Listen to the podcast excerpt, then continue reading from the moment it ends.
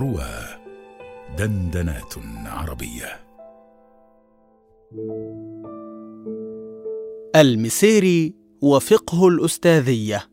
مقال لفاطمة حافظ. نشر على موقع إضاءات. بصوت الراوي محمود سلام أبو مالك. ثمة إجماع على أن الساحة الثقافية العربية تمر بأزمة حقيقية منذ عقود وتتجلى على صعيدين. الأول تدني الإنتاج المعرفي العربي الذي يشوبه التكرار وغياب الإبداع فضلا عن الضعف المنهجي. والثاني صعيد القائمين على هذا الإنتاج ممن يوصفون بالنخبة وجلهم أساتذة في الجامعات العربية التي كانت قلاعا للنهضة والإصلاح وتحولت إلى ما يشبه مصانع المسكوكات. فلا تكاد تلحظ اختلافا بين أستاذ وآخر. فهم حريصون أن ينقل بأمانة ودقة شديدين ما تلقوه من معلومات ومنهجيات دون تطوير بل دون نقد وتمحيص في معظم الأحيان. غير أن ثمة استثناءات وخروقات نادرة يمكن رصدها في هذا السياق. وعلى رأسها المفكر الراحل عبد الوهاب المسيري. وفي السطور التالية أحاول أن أعرض لبعض جوانب تفرده وتميزه وذلك من مدخل ما أسميه فقه الأستاذية وأعني بها معالم وجوانب أستاذيته التي تجمع ما بين العلم والإنسانية أو بين الذاتي والموضوعي. وقد خبرت بعضها بالاتصال المباشر معه. المفكر المتفرد.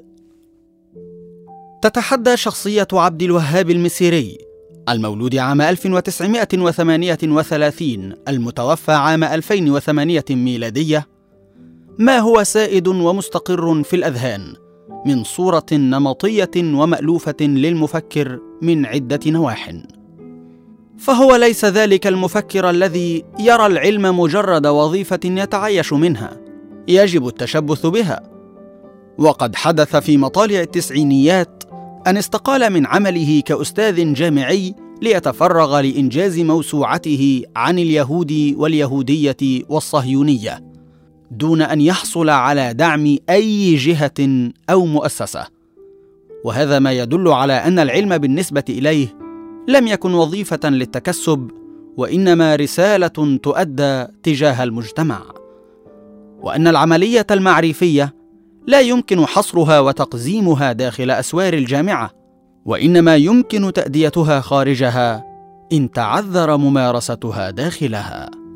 وهو ليس ذلك المفكر المحسوب على السلطة الذي يترأس قائمة من المؤسسات الثقافية الحكومية لا لكفاءته وحسن إدارته وإنما تثمينا لجملة كتاباته ومؤلفاته ومواقفه وآرائه التي كرسها لدعم النظام القائم وتسويق سياساته. وخلافا لذلك فقد وضع المسيري مؤلفا كاملا ليدعم مقاومة الشعب الفلسطيني مخالفا بذلك توجهات النظام القائم. ثم انخرط في حركة كفاية المعارضة وشارك في بعض تظاهراتها فتعرض للتنكيل والتضييق. كما أنه ليس من أولئك الذين يعيشون العلم انفصالا واستعلاء عن الواقع وثقافاته الشعبية وإنما هو ممن يؤمنون بأن العالم الحقيقي لا بد أن يتفاعل مع تفاصيل الحياة اليومية ويعالج ظواهر يحجم البعض عن معالجتها. كما فعل حين تصدى لفحص ظاهرة الفيديو كليب وردها إلى أبعادها الفلسفية. ولعل هذا ما جعل فكره حيا كما الواقع الذي استقي منه. أما آية تفرده وتميزه فهي نجاحه في تحطيم هالة المفكر الزائفة بلغته المفارقة للواقع وعبوسه الدائم التي تخلق ما لا يحصى من الحواجز بينه وبين تلاميذه وبينه وبين عموم الناس.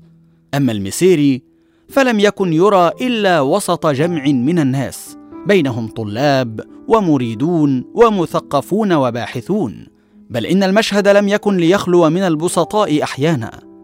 إذ ليس عسيرا أن يقترب منه أي إنسان ليحادثه ويجلس إليه. ولعلي أتذكر الآن صورة عامل النظافة البسيط في معرض القاهرة للكتاب الذي ما إن رأى المسيري جالسا إلى طاولته في المقهى حتى اقترب منه وأخبره أنه دمنهوري مثله. فما كان من المسيري إلا أن دعاه للجلوس إلى جواره بين طلابه ومريديه. وبرهن عندئذ أنه مفكر البسطاء كما كان حسن فتحي مهندسهم. حين يتجاور الفكر مع الإنسانية. كانت المرة الأولى التي تعرفت فيها إلى أستاذ المسيري عام 2002 حين كان لا يزال يعقد صالونه الثقافي في منزله الذي انتقل فيما بعد إلى جمعية مصر للثقافة والحوار. ومنذ اللحظة الأولى أدركت أني أمام مفكر متفرد فطبيعته الإنسانية من الوضوح بحيث لا تحتاج إلى بذل الجهد في التنقيب عنها.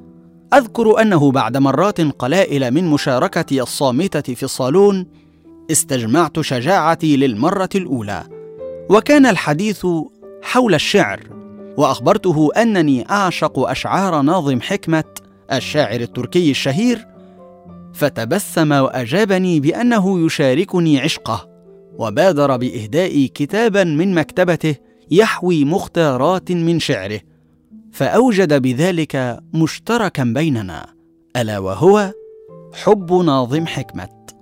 وعلاقة المسيري بأجيال شباب الباحثين تستحق التأمل والنظر فقد كان المسيري محطة هامة وعلامة في حياة الكثير منهم حتى لا يخيل إلي أنها محطة لا غنى عنها. سواء اكان التتلمذ على يديه بشكل مباشر أو عبر مؤلفاته وكتاباته التي هي حوار مفتوح بينه وبين قرائه فلم يكن يتصنع الكتابة ويأتي بما غمض من التعبيرات والمصطلحات وإنما كان يكتب مثلما يتحدث فتأتي كتابته سلسة عذبة إلى درجة تشعرك أثناء قراءة كتبه أنه يتوجه إليك وحدك بحديثه شارحا ومفسرا.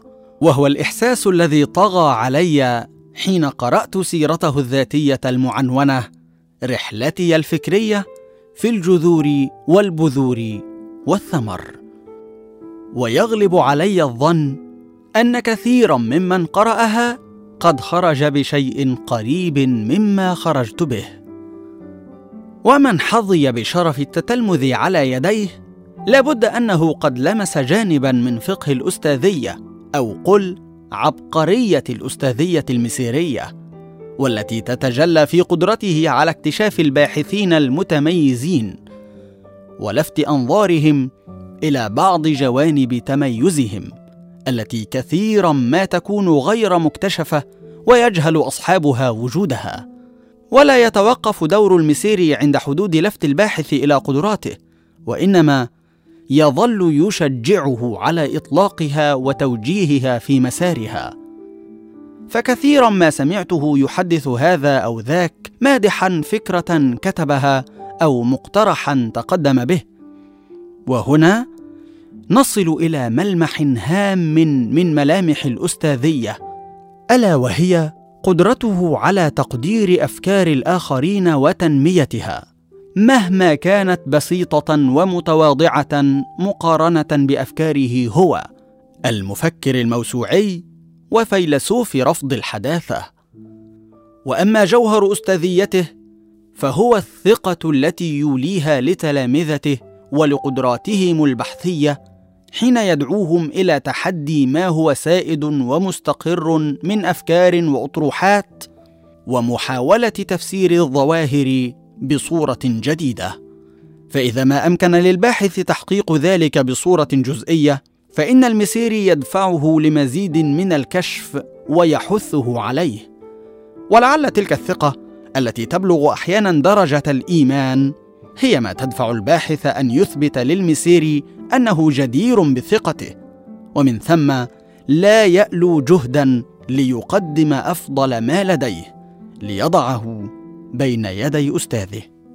إن ثقة المسيري بتلامذته قد بلغت أنه كان يقدمهم في كثير من الندوات دون تردد. فأي أستاذ أو مفكر هذا كما تقول هبة رؤوف عزت حين يعد لمؤتمر أو ندوة كندوة التحيز التي لا تزال تتردد أصداؤها إلى الآن يقدم فيها هذا الجمع من الباحثين الجدد الذين لم يسمع بهم أحد ليكونوا جنبا إلى جنب مع أساتذة كبار. بل يعهد إليهم في القسم الأخير من الكتاب بقراءة نقدية لكتابات رموز بارزة من المفكرين والأكاديميين. فيكسبهم بذلك ثقة ويدفع بهم إلى الأمام. لقد صاغ المسيري إطارا جديدا للعلاقة بين المفكر وتلاميذه في عالمنا العربي. وأحسب أن من سيأتون بعده من أساتذة ومفكرين سوف يتأثرون بها.